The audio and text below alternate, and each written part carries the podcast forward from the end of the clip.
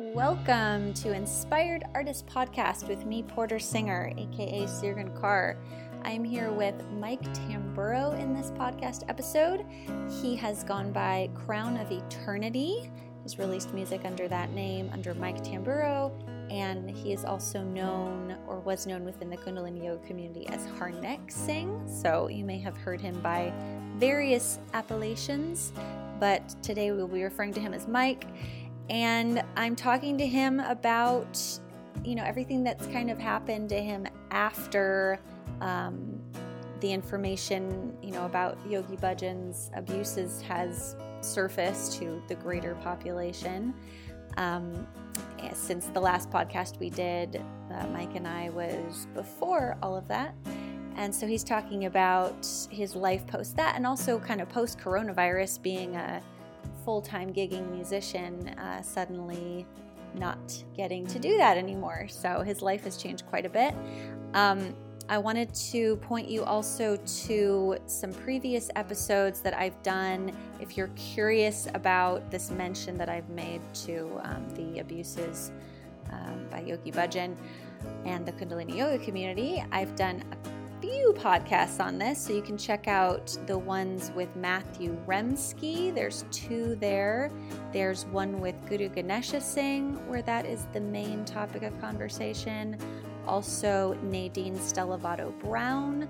Um, she grew up in the 3HO community. That is a really powerful one.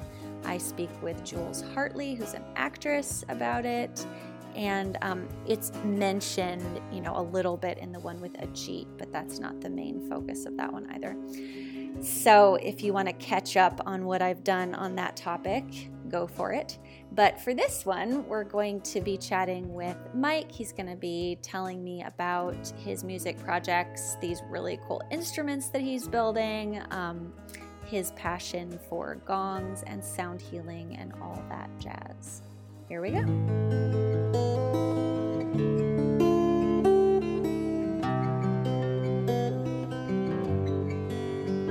So I think we had like a purpose for this when we talked about it first, but we can either go with that or we can talk about whatever is most on your mind. Oh, I don't even remember what that purpose was. Um, I think we, because I think it had to do with some conversation about like kind of your your journey, kind of stepping out of the framework of Kundalini yoga and deciding to go on your own Gong journey, mm. something like that. Yeah, sure. That sounds like a uh, like some kind of good thread of thought for me to process. Here we go. In front of you and other people. Therapy on a podcast. uh, well, you know, first of all, I'm, I'm just really grateful that, um, you know, I have a strong connection to music, and, and I think that has always been uh, my practice. You know, and, and, and I think that uh, I was having a lot of experiences with music that, you know, where I was losing sense of time, where sometimes I was like dissolving or, or, you know, really having deep energetic experiences. This is before Kundalini Yoga. This is actually what brought me to Kundalini Yoga. I was trying to understand what that was. I was like, is there some kind of state that I'm getting into? Is there some kind of, you know, place in my consciousness that activates whenever I'm playing, you know, music that I can just have on all the time? Uh, you know, I'd been experimenting with psychedelics a lot when I was younger, and, and uh, you know, sort of the same thing. You know, what's going on there whenever everything is dissolving um, you know, all these different boundaries that I'd put up. So, you know, I think I came to Kundalini from that perspective of, um, you know, self discovery and, and self exploration. And, um, you know, I'd already been in, in a lot of different states of consciousness. Um, I liked the fact that I could sustain it uh, with with Kundalini Yoga, where it was just sort of like, oh, here's my base level of um, awareness and, and, and my, my base level of, of feeling. Uh, you know, I learned a lot from it.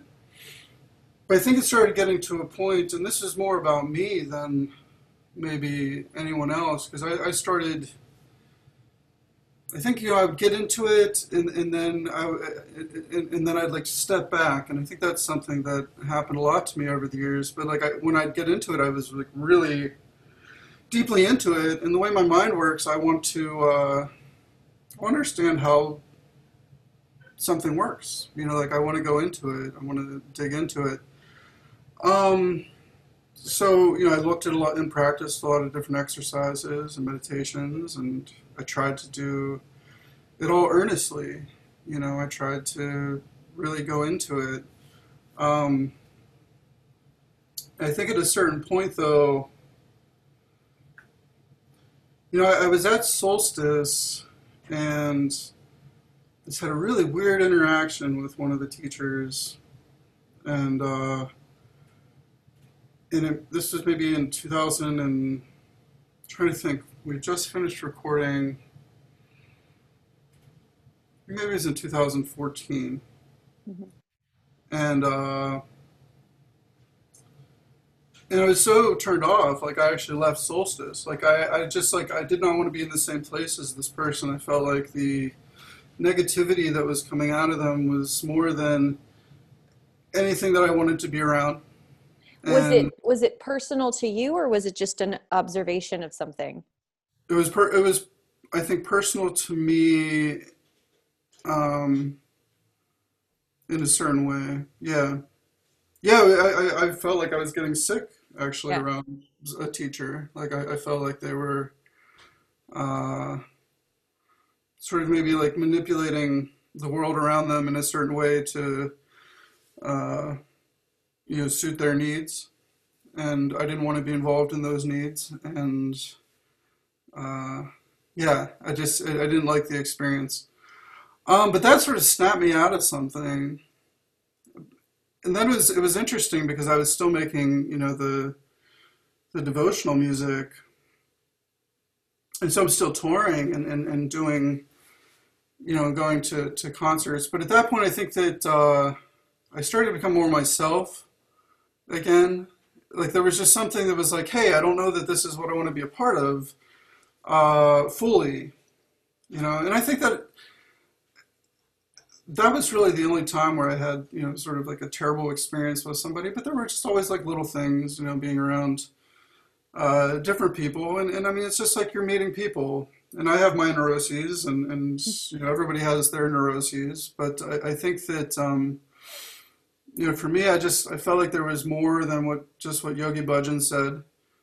Um, and I feel like that that mantra was more really, to spirituality. You mean than what yoga? Yeah, there was more to life, and there was more to being with people, and there was more to critical thinking um, than necessarily you know what he had thought of or or what he had communicated with people.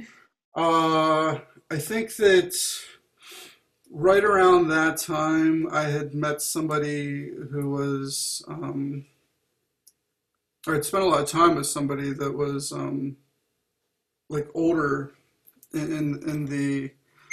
Oops, excuse me. Let me shut that off. that wasn't just like any random sound. That was that was high. yeah. I like the upper octaves a lot. Well actually. played. um, but uh, yeah, you know, I, I, was I was talking to somebody that was there, I think, in the beginning, and had done the trips to India, and and, and you know, he was really just like, move away from 3HO. They're going to stifle your creativity. They're not going to be able to accept you as like your full person, and. Uh, and, and and I guess like the way things started to play out in my life was like you know I just wanted people to like me for who I was and not necessarily being some kind of teacher or being some kind of model.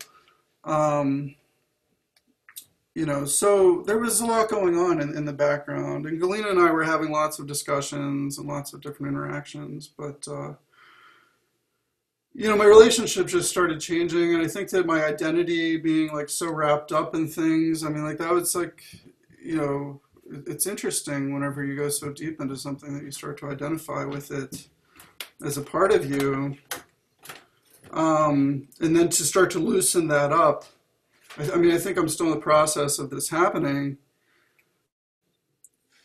but uh, you know, I, th- I think it started happening around then. I mean, like even in the training, you know, like I I had, I already had had a lot of experiences. I'd even seen other teachers. I'd had um, you know Shaktipat initiation and and, uh, and and and so like you know my Kundalini was you know something I was already looking at. It was just a matter of um, you know the discipline that I thought was required around it. Mm-hmm. Is that kind of the biggest thing that you you took away from teacher training was was discipline or? Well yeah I, I think that my identity changed. I mean I, I, I think that and i may have mentioned this before but like you know fake it till you make it like you know like they they, mm-hmm. they said stuff like that a lot and I think that that had maybe in in the long run a very negative impact on me. You know i, I think that it allowed me in, in my early teaching to create a, an air around me that um, it, maybe it wasn't actually my air. I think I, I, think I put like you know somebody else's air on top of my air. And, uh, yeah, uh, yeah. And you know, I just wanted to do a good job. You know, and and, and uh, I think for the most part I did. You know, I definitely made some mistakes. Um, I mean, it's a beautiful technology. I, I, I think that, you know, getting together with a group of people, breathing together, moving together, singing together, you know, all of that is wonderful. Making meals together. Um, I don't know. I, I think in some ways I, I maybe wasn't even mature enough at the time, even though I thought I was. But, mature but, enough for I think to like hold together a large group of people over a long period of time. Oh, in term yeah, in terms of your own teaching. Yeah. You know what struck me when I started to look back at times that I taught, and I, I didn't go deep into teaching. Uh, I taught workshops, but not like classes. But the, I felt like the teacher training, there there was an, an underlying message that you know everything we teach you is truth, and mm-hmm. you can just like just say these things to your students you know just yeah.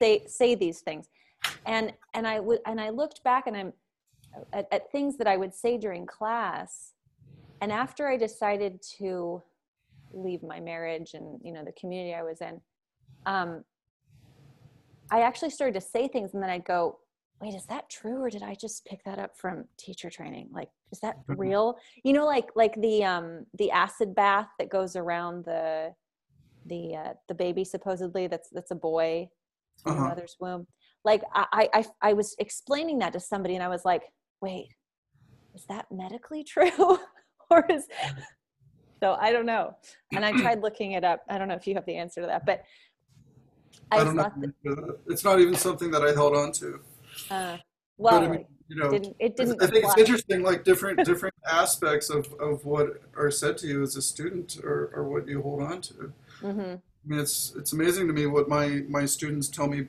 that I said to them. I'm like, that's what you got out of what I said. but, uh, that, that might be more on me than them. But, uh, uh, no, no one's hearing. No one's hearing the same thing. Yeah. Well, and, and, I guess that's what's going on. You're filtering it through everything else that you've experienced, and, and, yeah. and a lot of times, you know, we're we we went somewhere and they're essentially promoting complete lifestyle change. You know, mm-hmm. pretty much like every single level. Yeah, yeah. And uh, so it's interesting to look at yourself in that many ways, first of all. But then looking back, it's interesting to see how many ways you changed or and like where you you retained your your yourself. Yeah. Um, and when I started teaching the gong, the gong is really just such a useful tool for for community and and, and for consciousness. Um, you know, I, I had understood some of the history of the gong before Kundalini Yoga. you know, before Yogi Bhajan started sharing it. So it wasn't like a new thing, and hmm there were a lot of different traditions. So so I, I had already understood that, and and the gong to become a very effective teacher it asked me to be able to share a very wide view of it. Uh, so I think for my first few classes, maybe they were Kundalini centric, but then I realized that I, I would do much more good if I shared it from from more of a universal perspective. Um, and, and a cultural perspective, and actually could see what was happening with the gong and Kundalini yoga as being a part of, you know, a longer history of the instrument. You know, Mhm. so I, I think now even I'm able to look at it more as like an ethnomusicologist. Um, you know, I, I, I think that uh, a lot of there's just like a lot of weird stuff said about the gong. There's a lot of really weird thoughts about the gong. There's a lot of superstitions around the gong. I was gonna say that. Yeah, that that that was. I mean, it's all very interesting to me, you know, and and, and uh, to look at culturally. But I mean, it, it, a lot of it just seems like uh, people that don't really understand the instrument talking about it. hmm Um, Well, again, because you were taught that you don't really need, you just need to, which was the opposite of what was said, is that you just, you can just repeat these things. You don't need to, you don't need to actually, uh, I don't know. Give me an example. like, like, you know, keeping your hair long, for example. yeah, You know, just tell people that it's not a good idea to cut their hair. That's perfectly okay. You don't have to, you're, you're just sort of, anyway. But I'm thinking like, if Yogi Bhajan said it about the gong, then I think a teacher would feel confident in expressing that opinion. yeah. Well, you know, I, I, he didn't really talk much about the gong, from what I can tell.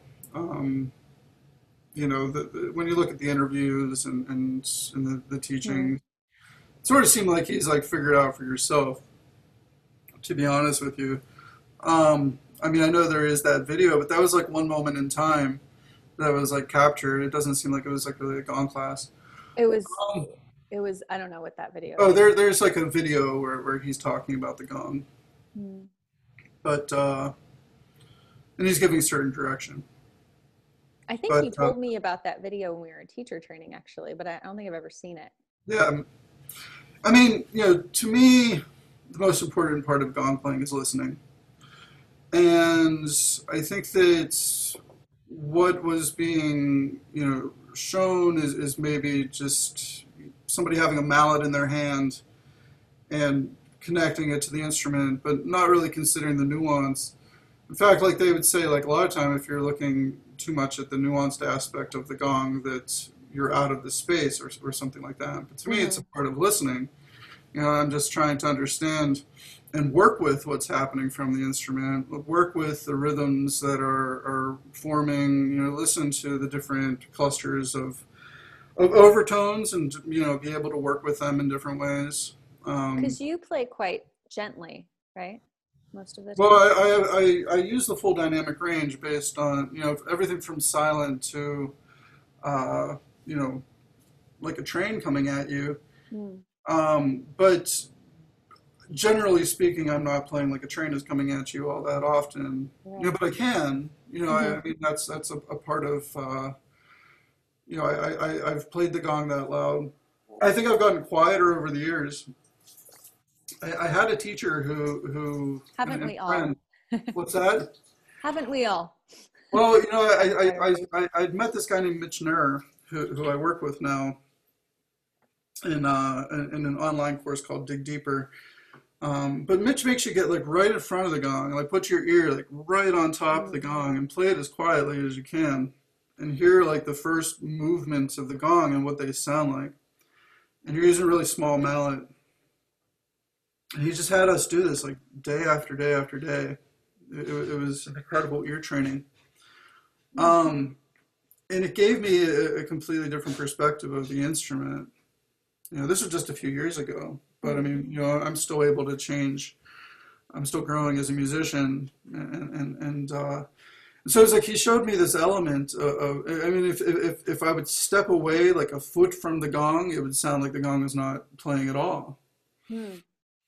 and and it, it made me really start tuning into some subtle aspects of the playing that I think I, I personally was missing at the time. And I've been teaching for a few years as well. I just hadn't done it that way before. Like I, I hadn't had that experience. It was probably even a, a deeper experience for me having not done it that way. Uh, and, and, and then, you know, years and years after first starting to play the gong, be, sh- be shown something else. That was really useful. Um, so it, it opened up my dynamic range to go much quieter. And then I, I started to also understand like the subtlety of what happens in a silent room whenever something starts uh, vibrating quietly and, and how long that takes to, to build and what happens whenever a person tunes into it and, and uh, actively and attentively listens to it or otherwise could be very easily t- uh, tuned out. Mm-hmm. You know, so so there are these very subtle spaces, and, and I think as a facilitator, it allowed me even further subtlety in how I was working with the listeners and, and, how I was preparing them, and then what kind of soundscape I was going to present to them. Uh, so that was really useful.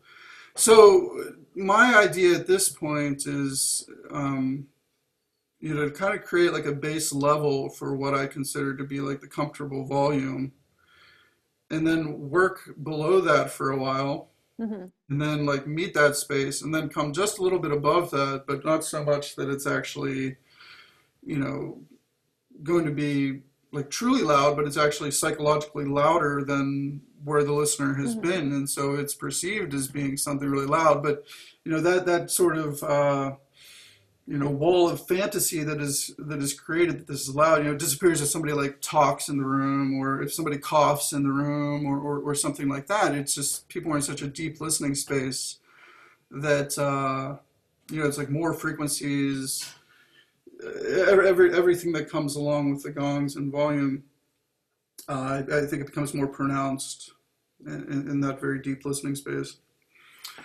Um, yeah, I feel like I, I sort of left something hanging there in the beginning.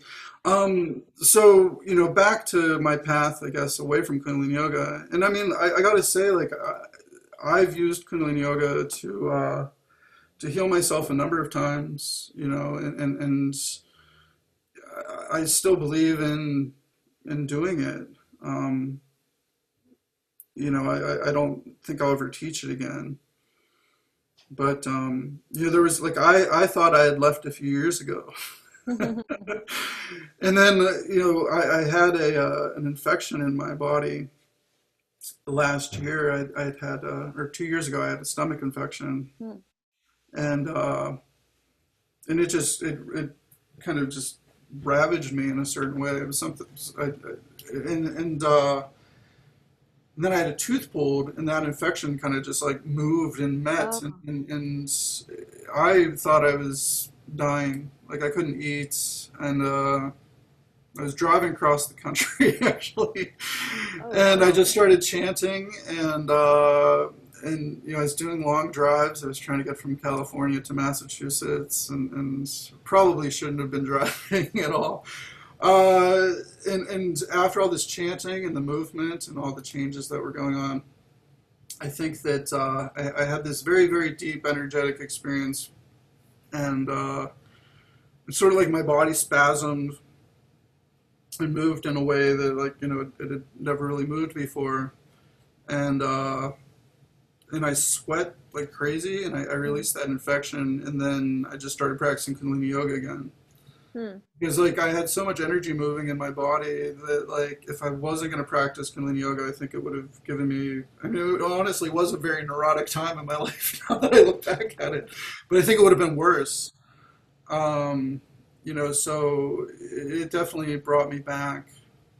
You know, so that gave me a different view of it, and and, and uh, because it was there for me when I really needed it. Mm-hmm. Um, you know, so it's like I'll always tell somebody to do breathing exercises if I see that they need to do breathing exercises. I'll always tell somebody to work on their spine if I think that they need to work on their spine. I mean, there are certain elements that like I've definitely learned from my own experience that have had great benefit on me. Um, you know, so so I'm grateful for that. I had heard a lot of stuff about Yogi Bhajan. I think as I was touring, and, uh, and and coming from both ways that you know like there were there were lies and then also Mhm. that um, that it was true hmm and you know somebody who had been in in some kind of uh, legal situation with Yogi Bhajan you know, told me that Yogi Bhajan would often sue people back and then have have it sealed or, or you know something to, to that to that effect and uh, and so as I started looking at everything you know a little bit closer I saw that you know a lot of it was sealed and that maybe it was for that reason Sealed Uh, means that there's there's no record. well like, like everybody signs like non-disclosure agreement Oh. and and, uh, and it's not something on the public record um, necessarily like it's it's it's it's not something that I'm not sure Yeah, yeah. actually how it all works. I may be stepping out of my element. I was going to ask you some other legal advice, but so I yeah, don't. I'm not. I'm not actually a lawyer. but you know, a lot of it was just like hearsay. But um, you know, in, in the environment that I, I had grown up with, and, and a lot of things that had happened to my mother, um, I think that I understood how how cruel men can be, Hmm. and um, and I, I just I didn't feel comfortable. I think like promoting him along with myself anymore. As grateful as I am for you know some of what I learned, and I never met him. You know, so I mean, it's sort of just like this abstract figure or, or TV character as far as I'm concerned. I mean, like Mhm. you know, I've watched videos and and you know, I mean, I know he was very real to a lot of people, but I'd never met him. Do you think that if you had, you would have, you would have gotten involved? I'm not sure. I can almost say it- with certainty that I, I would not. Like if I had had to be the one to sort of translate what he was saying, you know, because there's there was so much like um, coherent making, like editing going on. I think. Oh yeah, definitely. I mean, So- if his his Yeah, if I had had like the raw unedited, I don't think I don't think I would have stuck around. Especially if he had asked me to do like, you know, send my kids to India or something like that, I would have been like, ciao. But but as as somebody who was not that present, you know, whose whose teachings I enjoyed at the time, I think it was easier for me to get involved. Yeah. Uh, you know, I, I'd read a lot of his, his lectures. I mean, actually, I think that I, I'd printed out like 3,000 pages of lectures and read them. And, uh, and this was maybe, this was before I'd done training. Well, this is like Um, the unedited. Yeah, it's just like straight, you know, okay, yeah. and, and uh, I mean, he's all over the place. And, and it's, it's very stream of consciousness. Uh, you know, he'd pick up certain lectures in different cities. You know, he'd start talking about something and then continue to talk about it somewhere else. Um, Do you know, I always just thought I wasn't smart enough to understand what he was saying, well, or I- like how it threaded to how pieced together. Well, I mean, I think that I'll say there are times in my life where I just start talking, and sometimes I say some really good stuff, but then sometimes I'm like, you know, it's sort of you know like the instrumental section or or, or, Yeah. or something like that. It's like saying um or like, but I'll, I'll have sometimes paragraphs of that. Yeah, but you'd you'd own up to it though, wouldn't you? You'd be like, yeah, you know, those part they didn't all fit together. But I feel like he, you feel like he was like, no, that was all a continuous flow of genius, and you didn't hmm. get the thread. You know, I, I don't know that that was being said, but that was always the way that I understood it. Like there was some, there was some like I don't know, thread. also, he got my mind thinking about a lot of things. Uh, but then, as I, I started looking for you know deeper for answers in terms of what was what was prana and and and really we don't actually even know. I mean, like I got to the point where it was like you know I'm really talking to people, and it's like you know it's okay that we don't actually know this yet. Mhm. Like it's okay that there are elements of, of the psyche that we don't understand. It's okay that there are elements of biology and bioenergetics that we don't understand. And it's better to say that we don't understand it because then we can keep looking for it. Right. You know, I mean, like I, I think that's the the problem. You know, for me, like Kundalini Research Institute should be researching this. I mean, like, there, there should be like you know No, I know. I thought about that with, like, you know doing you know HeartMath and and, and doing uh, you know some kind of wiring uh, in terms of, of what's happening in the brain. And I know they've done this a little bit, but it, it should be like has to be done over and over and over again. Can't just be like one person. That's not how science works. Well, it's also yeah, right. So the one person being Yogi Bhajan, because the research that they're doing is is sort of a a filing of the same information, right? It's They're like researching him. yeah, yeah. Yeah. But they're not researching Kundalini. But they're not finding much then, because I mean, did well? Did you read that paper that Philip Philip Deslippe wrote about Mahan um, Yeah, I read that. Maharaja and Mahan Tantric? Yeah. I mean, that seemed like he actually researched it. That it was like footnoted, you know, like he knew where the information was coming from. Yeah. Yeah, that's an that's a, an interesting paper. I mean, I feel like there's still probably more to the story, and, and I don't think that yoga was like as organized at that point as it is now. And, and and you know, sometimes he mentions just like going somewhere and learning a meditation from somebody. I mean, that's not like Mm-hmm. a book anywhere or anything like that. I mean, it's like mm-hmm. I mean, fr- from what I learned from Yogi Bhajan, really is like if you bring attention and do anything, you'll have an experience. You know, so I could put my arms in any experience, any position, and sit with it for long enough, breathing, and I'm gonna have some kind of experience of my Mhm. arms being in that position and my consciousness, you know, following following suit. I mean, especially as he gets older and he starts, you know, just giving these like exercises where he's like, you know, hold up one finger for you know three hours Right. you know, I mean, like, well, it's interesting because, like, I mean, I what happens? Like he said, his index finger. What happens if I hold up my pinky? So, I started trying stuff like that, uh, just to see, you know, it, what the difference was, or, or if there was a difference. Um, and there's always a difference because I'm always different. you know, it's like I, I have more information based on each experience I have. Mhm. Um, yeah, so I mean, I, I- I think that I had stopped really talking about Yogi Bhajan, and I really tried to not say his name. I mean, there's like a very embarrassing period in my life. I think from like maybe like four four or five years where it's like I'm still hanging out with yogis and and still doing some of the yoga, but like I think I'd started just focusing more on the gong. And a lot of what I was doing, I think, was like helping people unlearn what they had heard about the gong. Hmm. And so it was like very useful from my perspective of like having listened to everything that was said about the gong within Kundalini yoga and and I and I have the experience and listen to people play at full volume and listen to people play erratically.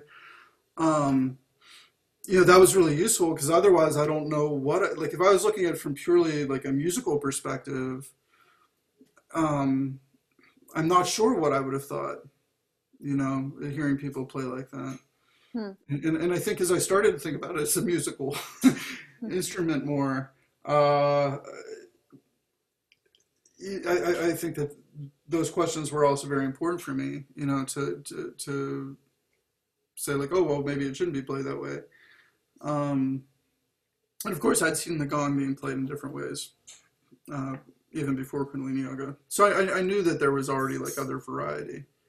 But it, it's, it was interesting because there, there was almost like this is supposed to be a, a separation from a musical experience in terms of how the gong was approached. Like it was something else. It wasn't music. And in, in, in Shavasana, Mhm. it was like Shavasana with the gong, but it wasn't music.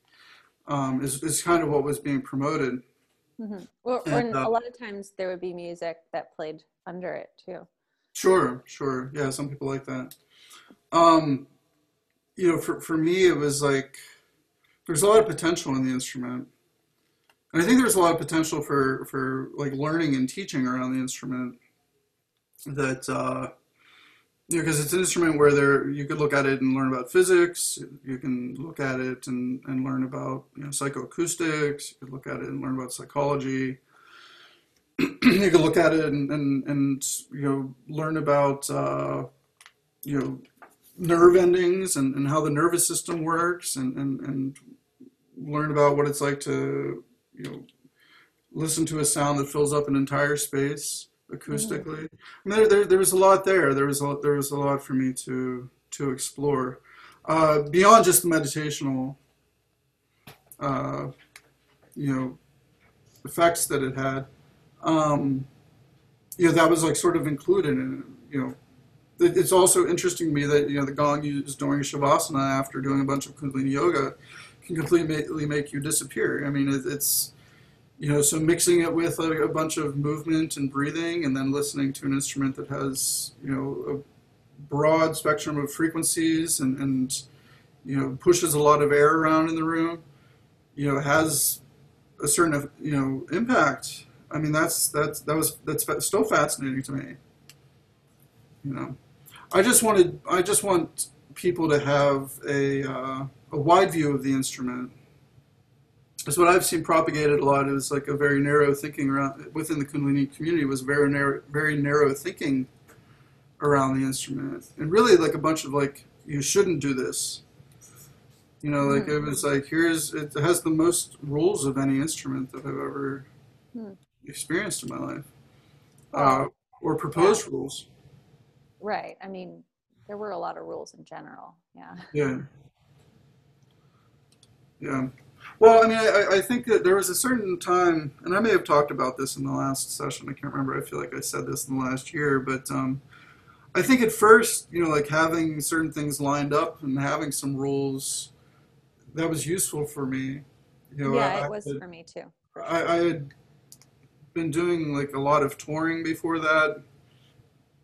I was, uh, you know, I'd spent like you know four years on tour, and then I started doing Kundalini yoga.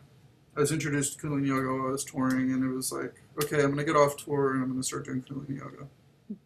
And then you know I met uh, Galina, and uh, you know went through our whole adventure together, and, and you know like that was certainly a part of it, and uh, you know got really into it enough that I made you know albums. I dedicated my, a lot of my music to to the practice, and and uh, but I think also you know I, I had a lot of other musical needs that you know the mantra albums weren't weren't providing. I mean they provided some, but I also wanted to make you know experimental music. I wanted to make Mhm. you know ambient music. I wanted to make you know soundscapes. I just had other interests, and so like I sort of had. I don't want to say a side hustle because like I I see it all as being like a continuum of my music, but um, but I was always doing other stuff Mhm. Um, and always just looking at the different potentials, you know, that the different timbres provide, um, which I think led to my interest in like you know different gongs and, and, and different sizes of gongs and different alloys. Um, you know, just a lot of a lot of. Uh, I'm just pretty inquisitive, I guess. and the gong is very different than other instruments um, you know, you, with like a string or with the voice, you're following the harmonic series, which is essentially you have like your your lowest frequency, so we'll call that the fundamental, and then to get the overtones above that or the harmonics above that, you would simply multiply the fundamental by the next number. So the fundamental multiplied by one would be the fundamental by two would be the um, that's like the octave, but it would be the second harmonic. By three would be the third harmonic, up through whatever number you chose, and you can do that as very simple math. Um, and I think there's something you know very inherent in that. But when you look at an instrument like a drum, or uh, like a gong or a bell, it actually follows a different series. Uh, you know, it's very much based on. Uh, it doesn't follow the harmonic series. It follows like modes of vibration that are actually occurring within the instrument. Hmm.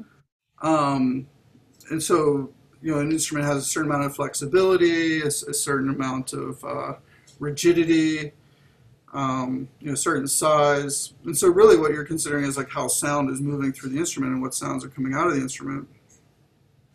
And so, uh, you know, with, with, with gongs, I, I- think because it's always changing it's not like the same sound over and over again. Like if I if I hit a string, there's only so many sounds that I can get out of a string. You know, It's Mhm. pretty predictive. Uh, with, with a gong, it's actually very much unpredictive, and then it, it changes very quickly. You know, you can strike it somewhere else on the instrument, and that will excite it. You know, so you're exciting physically a different part of the metal, but then different tones are coming out of the instrument because you've struck it there. I guess I Um, hadn't really thought of that. So, are you? I mean, like I just never thought of it. That seems really obvious, but you couldn't guarantee a particular tone, even if you knew exactly where on the gong to strike. Well, you could consider it's never going to be exactly the same. I can never do something exactly the same. I can do something almost the same. hmm But is it almost the same in the sense that, like, the violin yesterday is different than the violin today, or is it? I, I, think that it's in terms. So you know, I've tried to compose with gongs, Mhm. and so like I, I've, I have pieces that I, I've done, you know, night after night. And I mean, certainly there's feeling that comes along with it as well. You know, every song can be a little bit different.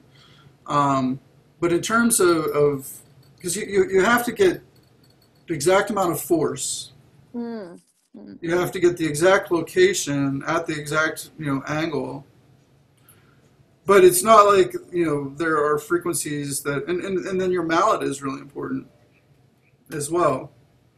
So I mean, there's just there's so many different factors. So it's like I can put a bunch of that in place and do something similar, but I can't do it exactly the same. Mhm. And also, you know, every every room is going to make that instrument sound different, and uh, and then also just you know like I'm a little bit different every time I strike it. Mhm. Like what is going to be the same is like you'll you'll see a similar bandwidth, but certain overtones will be louder or softer within that bandwidth. And so and, and, and I can use a small mallet and, and I'm not going to activate any of the lower tones or if I use you know a larger mallet I'm not going to activate a lot of the higher tones.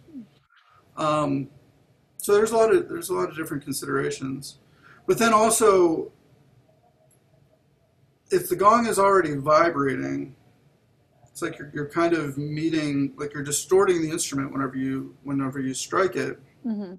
And so it's like here I'm distorting it at say like three o'clock, and then I'm I'm distorting it somewhere at like you know six o'clock, just to kind of give us an idea of around. And it's like the the gong is in, in motion when I'm striking it at six o'clock. So I don't know, you know, it, it's it's it's it's sort of like you know wiggling in a certain way. Mhm. Um, it almost looks like it's fluid. So you, you never know where it's going to be within within its flex. A lot of times you could even stop the gong from vibrating. You can just like cancel that mode out. Mhm. Um, but I, I can get it pretty close. And honestly, like the smaller the instrument, the easier it is to to repeat. Hmm. So like I've been doing a lot of pieces on on uh, like five inch gongs and ten inch gongs lately, and uh, you know those I, I can get to to they're they're pretty repeatable. But what I'm trying to bring forth is more a melodic idea around the gong by playing smaller instruments than necessarily the uh, than playing like you know something that's like very drony or you know with, with a large gong. Yeah. Uh, Do you write this down in some form? mm, well, mostly I memorize things unless I need people to play them. Okay. I Then I thinking that record them. notation would be really interesting to Yeah, I've thought a lot about uh, notating the gong, and, and I've been looking at uh, how other people do it. Uh, with my students, I, I generally will kind of create some kind of story, and, and, and then follow like a storyline of some sort, and then we'll say these instruments are coming in at this part of the story, uh, and they're played in this way, and they're and it's done for like this long, and when you look at it, it's like a lot of scribbling and is, is I'm trying to get people to compose very quickly. Uh, a- you know, a lot of people have such hang-ups about composing or, or improvising or, or just music. Um, and, and, and a lot of people, the gong is their first instrument, Mm. you know, and, and, and so they've never thought about writing a piece of music. and it's a lot of fun to write a piece of music. You know, so to give somebody an opportunity to like very quickly, you know, a lot of these pieces like I'll write with people in like five minutes.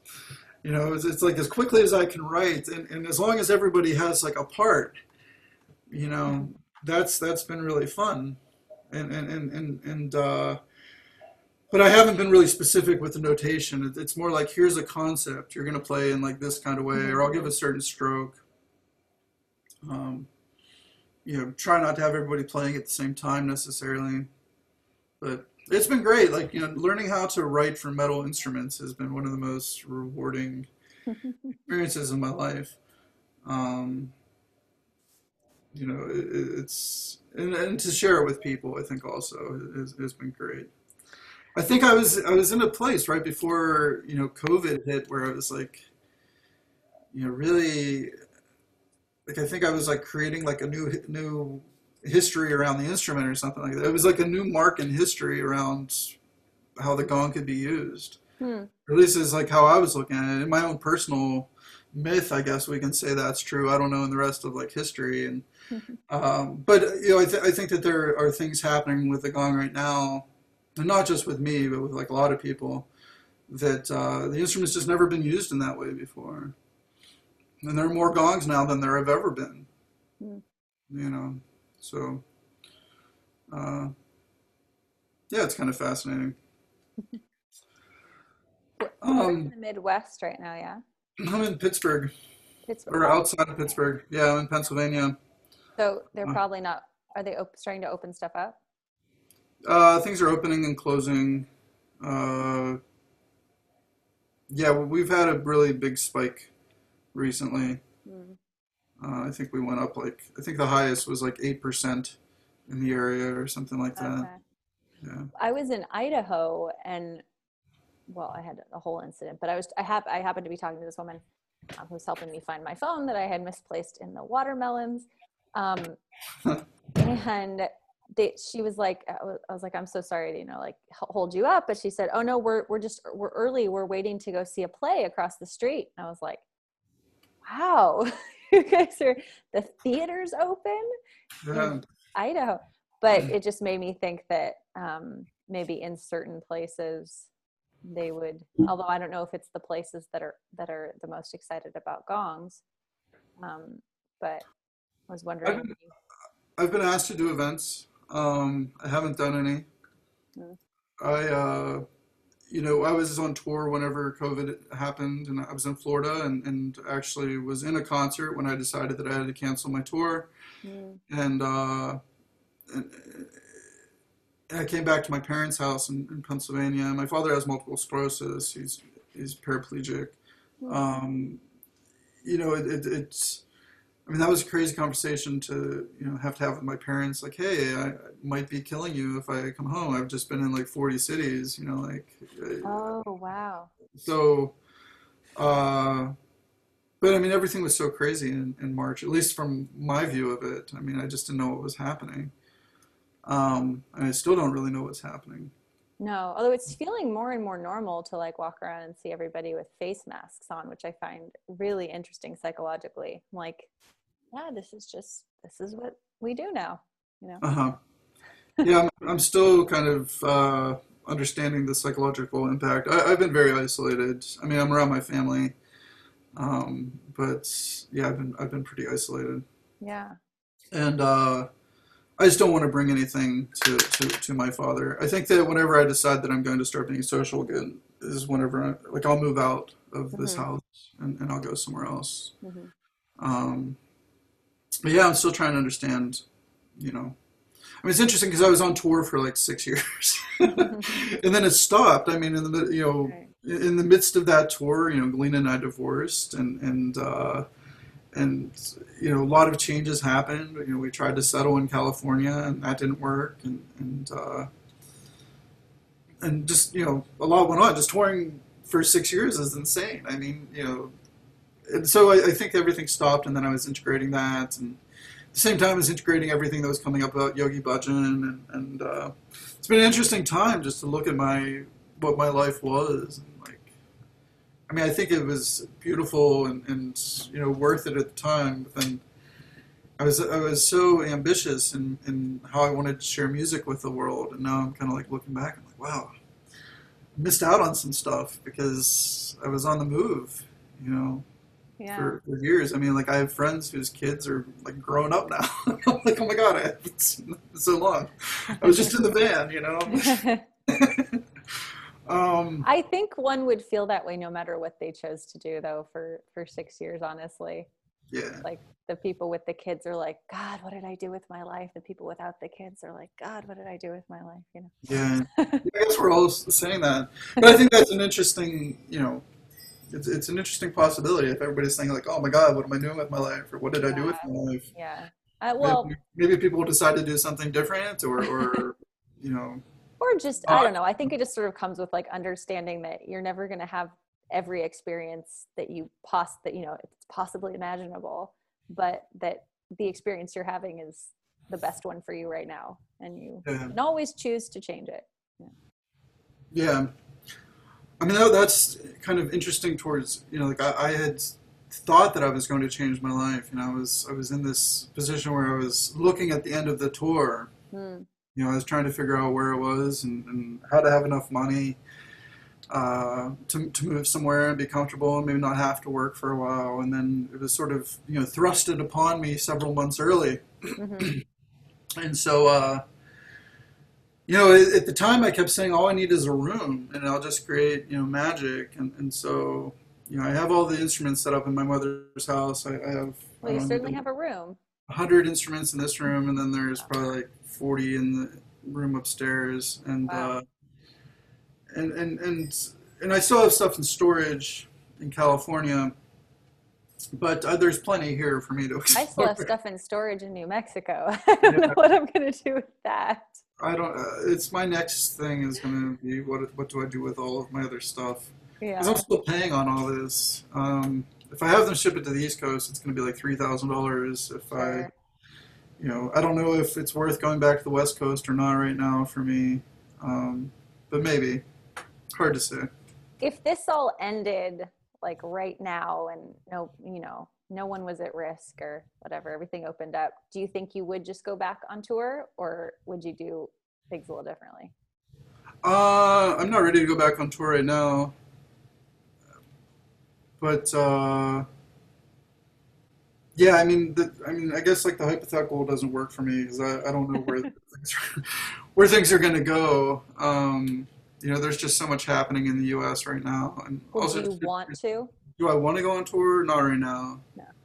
So you're so Uh, it's good it's funny you're not the you're not the only person i've heard say like oh wow this happened at a really great time for me because i was really looking to slow down you know, that sort of. Yeah. Um, I mean, I think that there, I, I had certain, I had certain wants for this period of time that, uh, you know, were, were, were great disappointments, you know, not, not to, you know, be able to explore and, and but at the same time, you know, here I am, and, and for the first month, I think I was just, you know, kind of like a deer in headlights.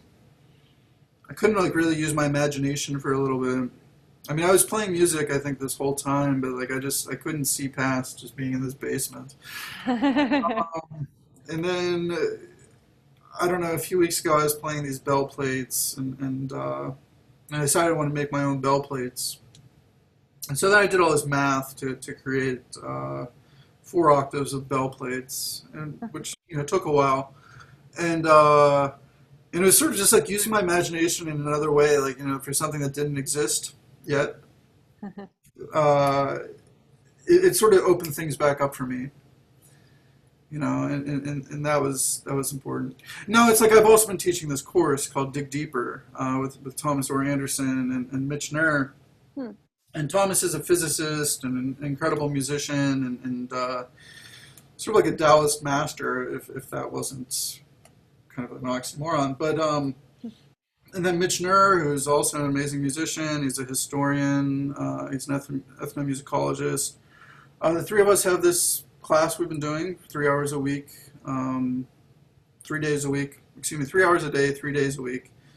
Um, and just about music, and some of it is about meditation, and some of it is about uh, you know talk about touring. Some of it is about the science around how sound works. Uh, it's always changing. We're just digging. Like we just like have an idea and then like we dig into it. So is this something that you sign up for and you just are part of continually? Yeah, we. Well, I mean, at this point, we've done. Uh, I think we've done. We've done three seasons. We're about to start season four tomorrow. Okay. And uh, and so you can go back and get the the past episodes, or you can just join us continually. Oh, cool. So where do you do that? we do it on Zoom. But how, how do people sign up for it? Oh, oh, it's at uh, digdeepersound.com. Okay, I'll share that. Yeah, and that's actually been, I think, you know, one of my saving graces because you know Mitch and Thomas have me thinking all over the place. But uh, but just in terms of like what I'm going to do with my life, you know, something came about whenever I was like, hey, I'm going to make metal bell plates. And so you know, I did all the math, and now I've been uh, ordering the plates, and I haven't. I need to drill the holes and, and sand them. I don't even know Uh, what you're talking about. What is a metal? Bell plates is uh, it's like this instrument. It's like a flat. It's a flat plate. Okay. It's And- a certain size. It's just called a bell because it rings, not because it's shaped like one. Yeah, but it's it's it's uh, yeah, it's not shaped like a bell. It's a flat plate. They're also known as bilas. Okay. Um, Cool.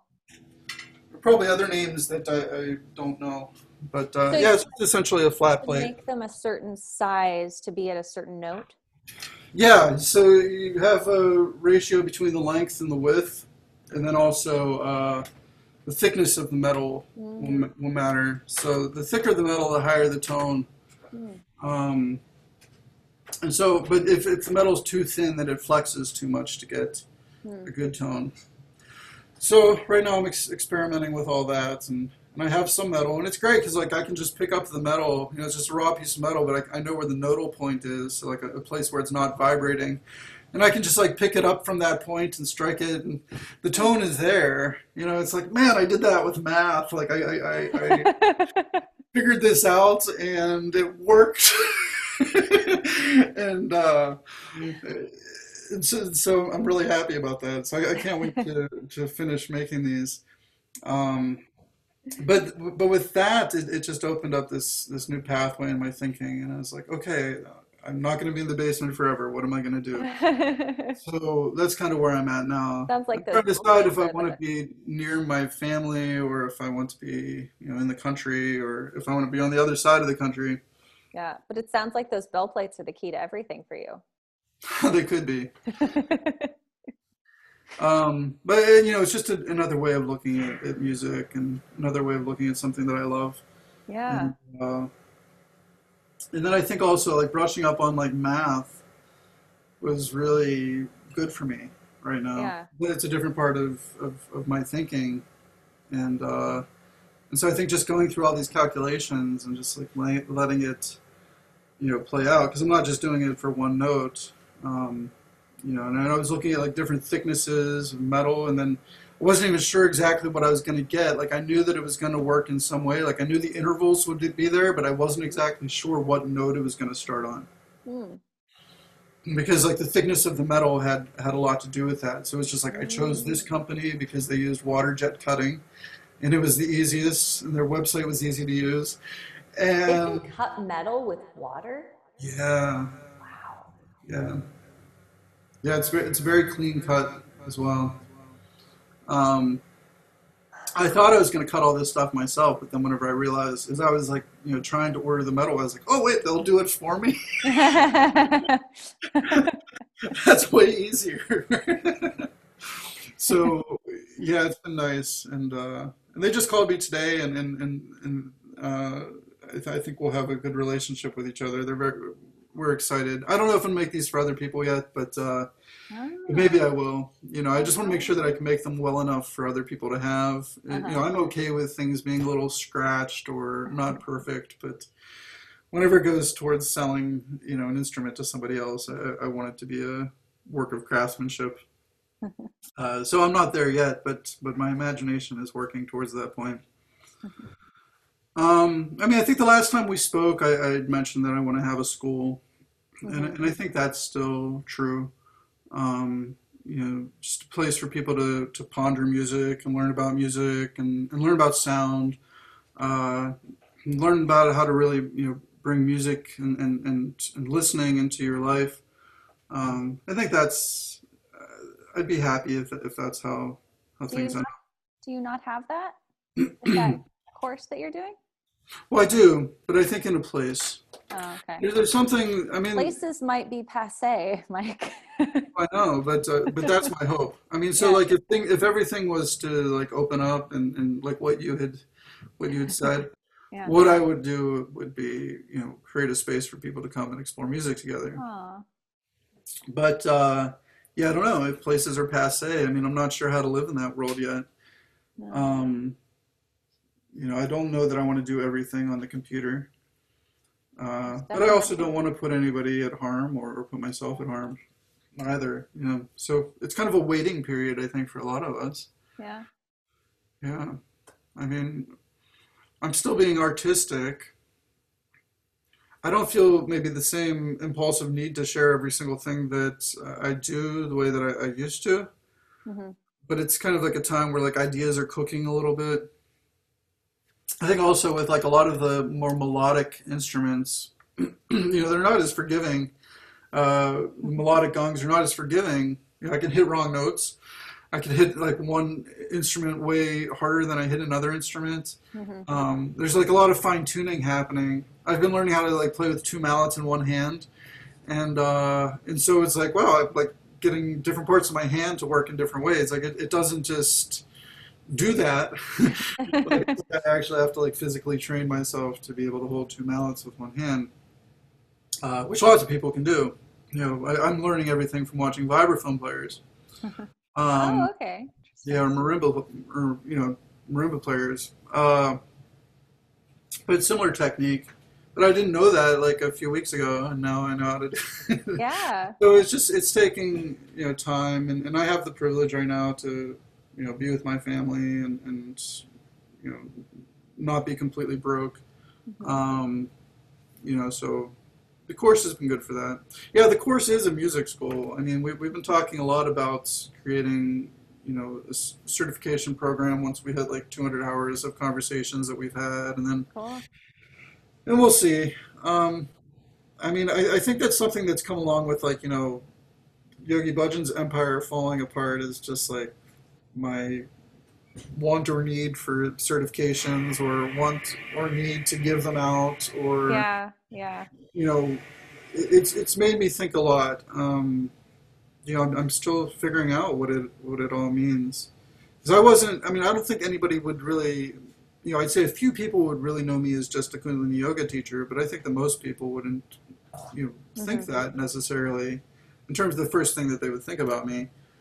Um, but still, you know, I, I spent a lot of time. I dedicated a lot of time and energy to to learning all that. You know, I'm still trying to figure out what to do with it all.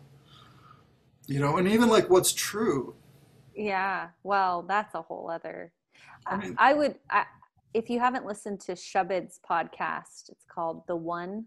Uh, The One with Shubid. And he has a two-part series where he talks to Philip Deslippe about the history, not just the history of Kundalini yoga, but like the history of yoga in the United States. uh-huh. Pretty fascinating. I don't know if you I know a little bit about it from like Pierre Bernard and uh, some of the, the, the tantric stuff that was going on in, in, in, on the West Coast. And Uh-huh. I'd read The Great Oom.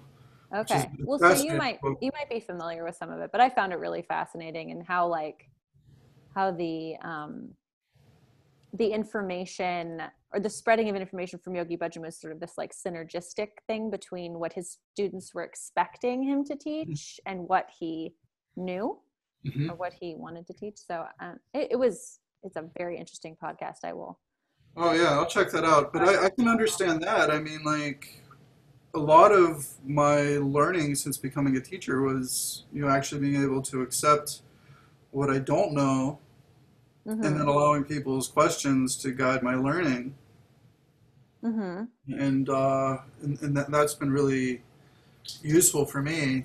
You know, I mean, first off, to be able to admit that like I don't know everything. you know that like there's a lot that's out of my, my wheelhouse but um but then i think it's also made me appreciate the people who do know things that I don't know. Yeah, And and who still don't know everything. Yeah, I, I never will. I mean, Yeah. um, but you know, I, I, I've been able to, you know, talk to physicists and talk to doctors and you know learn more about what's actually going on in, in, in these sorts of experiences, and then understand like what we don't actually know at all. That like you know, just like we don't understand as human beings yet.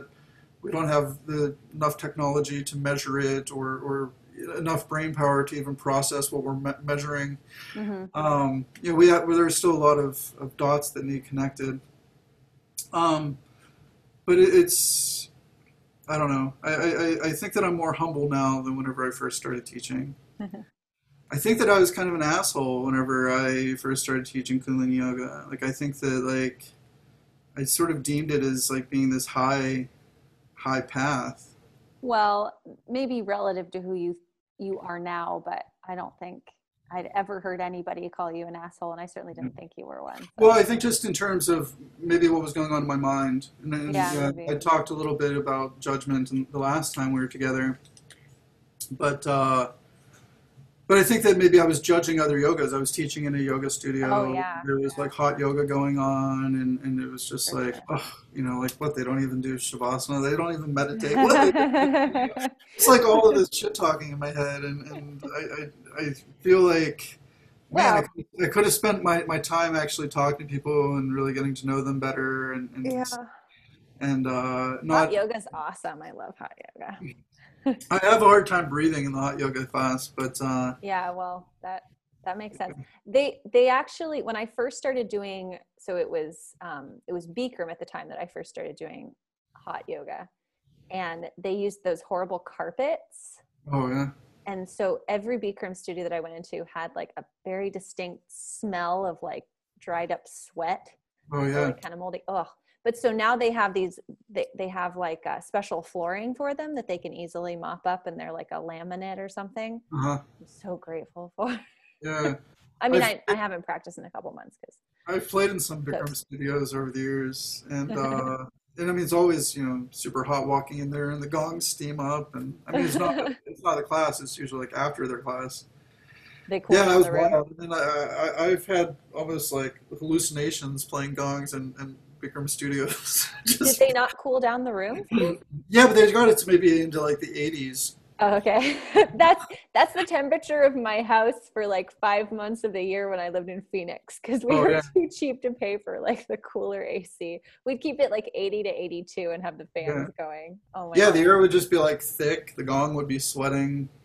but it was a dry heat, so Oh yeah, Yeah. this was more like a wet heat. no, yeah, Bikram's humid. Yeah, I just I think that I've I've grown up a lot, and and um, you know I'm grateful, and honestly, you know it's like I'm grateful for all the teachers that I've had. I feel like they were hopefully doing their best. I don't think that uh, anybody knowingly tried to pull one over on me. I hope not. You know, I, I've- I've really only had like one truly negative experience with you know anyone in the in the community. Um, Yeah. you know, I- so it's like me. I, I everybody that's my friend, I still consider to be my friend. Like I just don't have to do the same thing as everybody, Mhm. you know. Um, yeah i had so many wonderful wonderful experiences i mean it, uh, overall it was it was a great journey i just knew i couldn't stay in it anymore yeah. There was after I finished uh, recording when the music's on, I knew that I wasn't going to do another chanting album. hmm Um, and did you release your music as harnaik before or no it was always crown of eternity Yeah. yeah Yeah. Uh, yeah, so it was. It's been under under my name, and then Crown of Eternity, and then Brother Ong. I was doing that for a Okay. while with like some. So I was playing the Shahi Baja and and zither, and doing like kind of like walls of effects and, and different sounds as well. um, so yeah, and and you know I, I didn't really use uh, Harnaik that much um, at a certain point, it just got it got so confusing because I, I wanted to keep my, my career going with Mike Tamburo and and uh-huh. oh i thought you were going to say because you guys both had the same name that would be confusing to me yeah, I mean sometimes it was. I mean, we never really called each other that. sure Uh, I mean, we, we actually had like kind of like sort of like a mishmash of like a Bulgarian term of endearment that, that we had called each other. Um, but uh, yeah, I mean, at, at a certain point, I just, I don't know, just like that fire to to share it in that way. I think that like all of the the mantras that I'd seen used in Kundalini Yoga, like the ones that I felt a connection to, I, those are the ones I recorded. Yeah. And, uh, you know, and, and, and I hope that those recordings are really useful for people still. I mean, I, I made them with like so much heart and so much love, and I tried to put a lot of creativity. You know, a lot of my idea behind the, the Kundalini is, is that it is meant to make us more creative and, Mhm. and you know, meant to open us up in a different way. And, and I tried to make a music that uh, that supported that, you know, that supported the experience and, and, and how consciousness changes over time and and uh, you know, so I put a lot of love into those recordings. Yeah. And Galina did too. So I mean, I, I I look at them as like gifts to the community.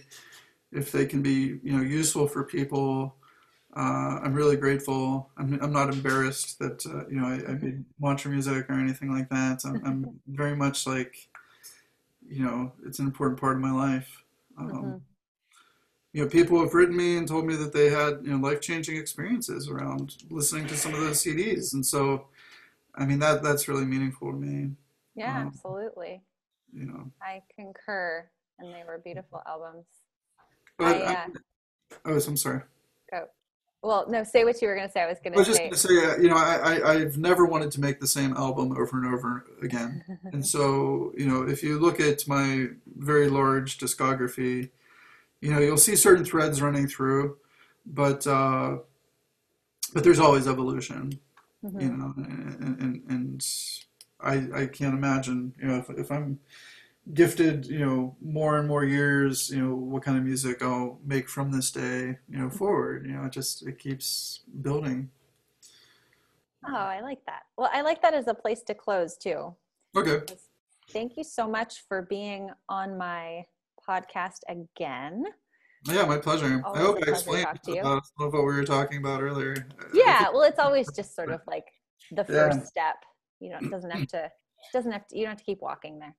yeah, it's a lot to process, though. Um, you know, just everything that's been that's going on, and and uh, you know, all this information coming out, and and you know, I don't talk about it a lot actually. Mhm. I've made like one friend that I talked to about all this stuff, and, It's and, hard to talk about to people who aren't who aren't in it, who weren't in it, Yeah. it, it really is difficult to understand from the outside. Yeah, well, and it's also difficult to understand where everybody is coming out in their own relationship to it. Mm-hmm. Um, and so sometimes it's like you can hurt somebody's feelings by saying the wrong thing, Mm-hmm. and I don't really want to hurt anybody's feelings. Mhm. You know, I'm just kind of processing my own experience around this, and uh, which I, you know, I guess that's up to all of us. You know, Yeah. I, I hope that it creates a, a really creative space for people. Yeah. You know, and I, and I hope it is freeing for people because I, I don't think that you should go into a system where, you know, the sole the purpose is to be creative and, and to allow it to limit you. hmm And and so at this point, if we can, you know, look at at, at what we've learned from this, you know, and, and allow us to think of new possibilities, and uh, and allow us to really consider like what do we is is tradition even important to us? You know, I think those are good questions. Anyway, Excellent. All right. Have a great rest of your evening. I guess Yeah, where you Jessica. are. Yeah. yeah, Uh, so much love to you. yeah, Bye. you take care. Thank you so much for listening to the podcast. If you enjoyed it, please leave us a review that helps other people find it. I love you. Bye.